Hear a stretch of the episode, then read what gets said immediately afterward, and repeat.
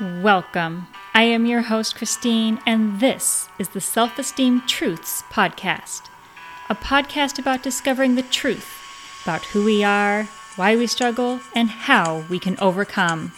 This podcast is designed to help you transform your life as we dive weekly into new questions about self esteem truths. Hi, this is Christine, and this is episode 15. Today we're going to talk about being our authentic selves. I think one of the biggest problems with this is that we have spent so much of our lives trying to be something other than ourselves that we have gotten very confused about who we actually are. I think the other thing that makes this very confusing is that we don't realize that we actually have multiple parts, and sometimes those parts don't always see eye to eye. So, what we often end up with is finding ourselves in jobs we don't love, relationships we don't love, homes we don't love, hobbies we don't love. We find ourselves stressed, overwhelmed, anxious, depressed, because we aren't actually being ourselves. And the truth is, that's exhausting, and it's painful to our true self. And it is not fulfilling if we receive rewards, accolades, love, compliments that come to us because we're not being ourselves. That does not fulfill us the way that we need it to. It doesn't satisfy us and fill us up. So, this is really messy. This is why we hear of people changing suddenly, having a midlife crisis. We hear about people that walked out of their job when everyone thought they loved their work. Honestly, this is why some people are medicated. So, what do we do if we have spent our entire life trying to please other people, trying to be something we're not, to the point that we've lost who we really are? How do we find ourselves if we now have obligations and responsibilities? And let's not forget, we're stressed, overwhelmed, and we're dealing with depression. We don't even have the energy or motivation to quote unquote find ourselves. What do we do? Let's accept the fact that our depression and overwhelm and anxiety and stress and sadness and boredom may very well be trying to tell us that we aren't being true to ourselves. Let's start asking some easier questions. We don't have to ask the hard ones yet. But pretend almost as if you're on a first date with yourself. What's your favorite color? What's your favorite movie? What's your favorite book or song? What's your favorite food? And as you're answering these questions, consider things like why did you pick that? When did you know it was your favorite? Would it matter if other people knew that was your favorite? You may find that even some of these simple things aren't your real favorites. You have secret other favorites. Start asking yourself, what do you love about your job? How did you know that was the career for you? Why do I have this haircut? This sounds silly, I know, but when you start to do this, when you start to question the you that the world knows, sometimes you find little things that are off. I know I went through this myself. I went through a period where I thought I knew my favorite color, thought I knew my favorite movie, I thought I knew my favorite food. But when I was alone and it was just me, those things weren't my favorites. It was quite shocking. But the cool part of this is, as I started to realize my real answers to those questions, and I started to make outward shifts to demonstrate that, the most common reaction I got was, That color really suits you. I like that style of top on you. I really like your new haircut. I finally have a person to eat that type of food with. Nobody turned to me and said, What? Why? With the notable exception of the unhealthy people I had been altering myself for in the first place. Interesting, right? So, as you're asking yourself some of these simpler questions, if you start discovering that some things are a little different than you thought, it's okay. It really is. Just embrace the process. Start asking some other questions. What kind of sense of humor do I actually have? Do I actually even enjoy discussing these topics? Are these activities I really want to be doing? When I was a kid, what was my dream job? Now, admittedly, for me, I thought I was going to be an actress. Was very, very, very sure of it. it didn't occur to me that I might actually ever do anything else until I was maybe 11 or 12. but it's important to think back to those things. Sure, we aren't all going to grow up and be firemen or superheroes or famous people, but it's important to tune back in to who you were as a child, back to when you were closest to your authentic self. As you're tackling these questions, if you're finding that your answers are, yeah, I do genuinely like that, great, nothing has to change. In fact, even if you do discover some new likes or dislikes, nothing has to change. This is entirely up to you. This is simply a process of getting curious to find out what is and is not authentic to your real self. Like for me, I thought my favorite color was blue. I had all kinds of things in blue. For a time, my couches were blue. And then I realized, yeah, I like blue, but that's not my favorite color. My favorite color is actually green. These don't have to be hard or painful things. In fact, you should find that more things in your life are fun and enjoyable and lined up with who you really are. You may even find that some people in your life enjoy your company more as you figure out more about who you really are. Now, if you're receiving pushback, of course, we might have to get into some tougher questions. Why is that person your friend? What brought you two together in the first place? Who do you become when you're hanging out with them? Again, there's no right or wrong answer. There's just the true answer. And the true answer is going to tell you a lot. You don't have to do anything with those answers, and you may want to make some shifts because of those answers. It may be helpful to journal about all of this. I know when I started to do this for myself, I made a little list.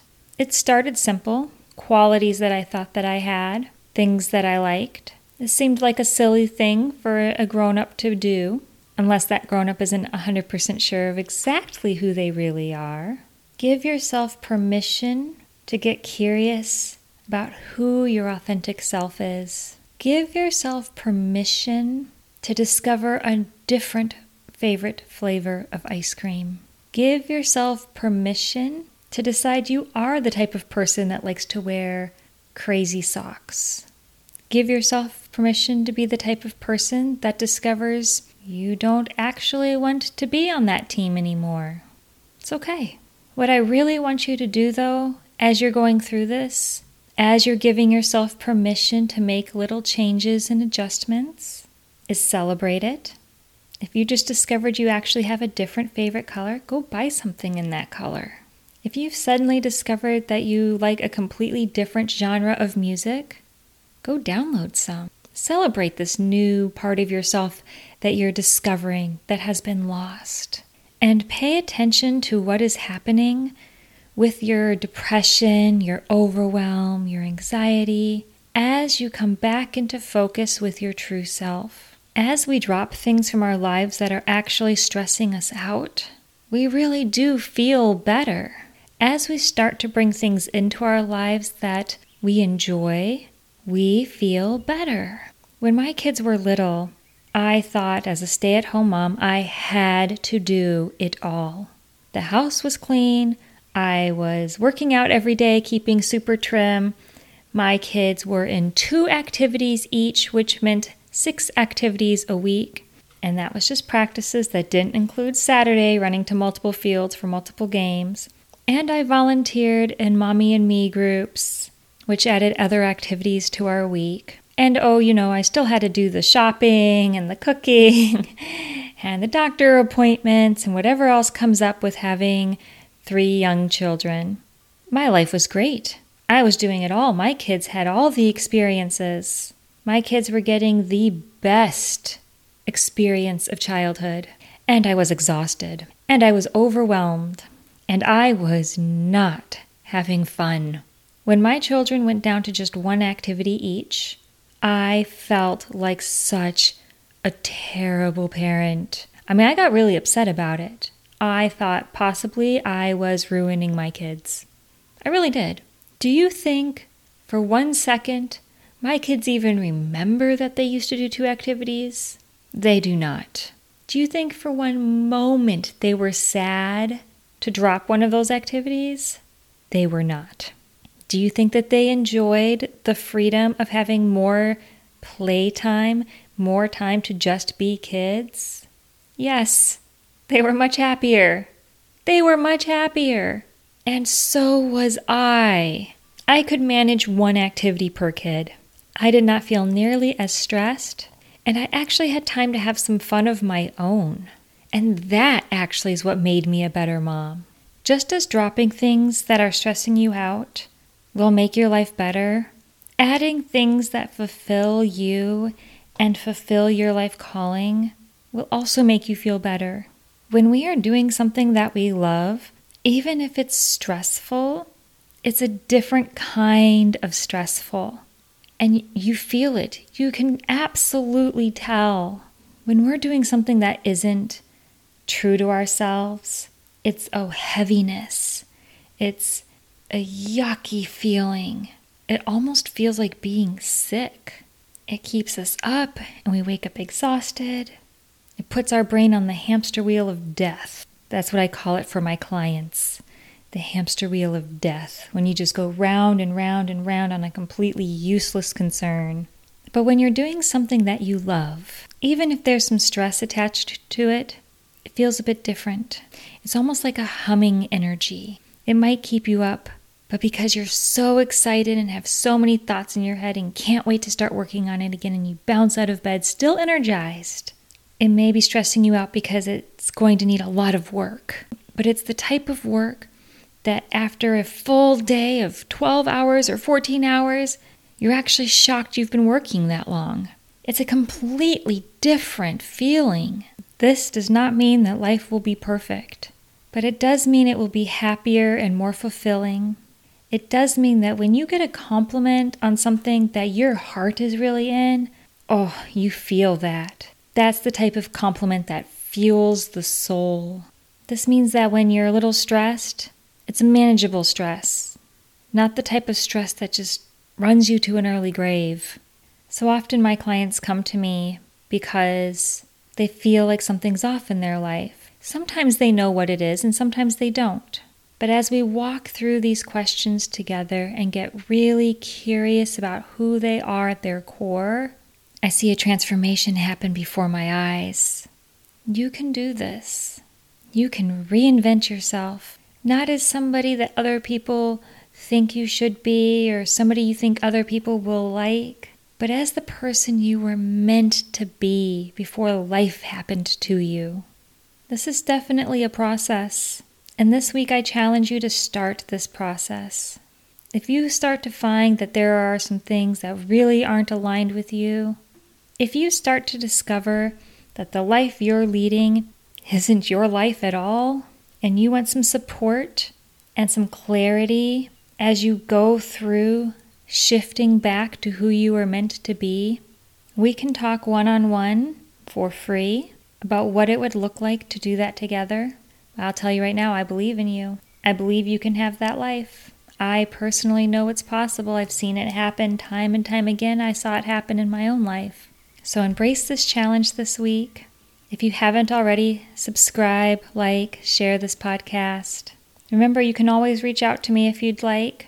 You can email me, Christine, at newbranchlifecoaching.com, or you can join the Facebook group, Self Esteem Truths.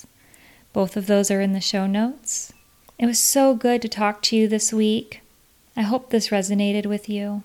And as always, I will talk to you next week. Bye.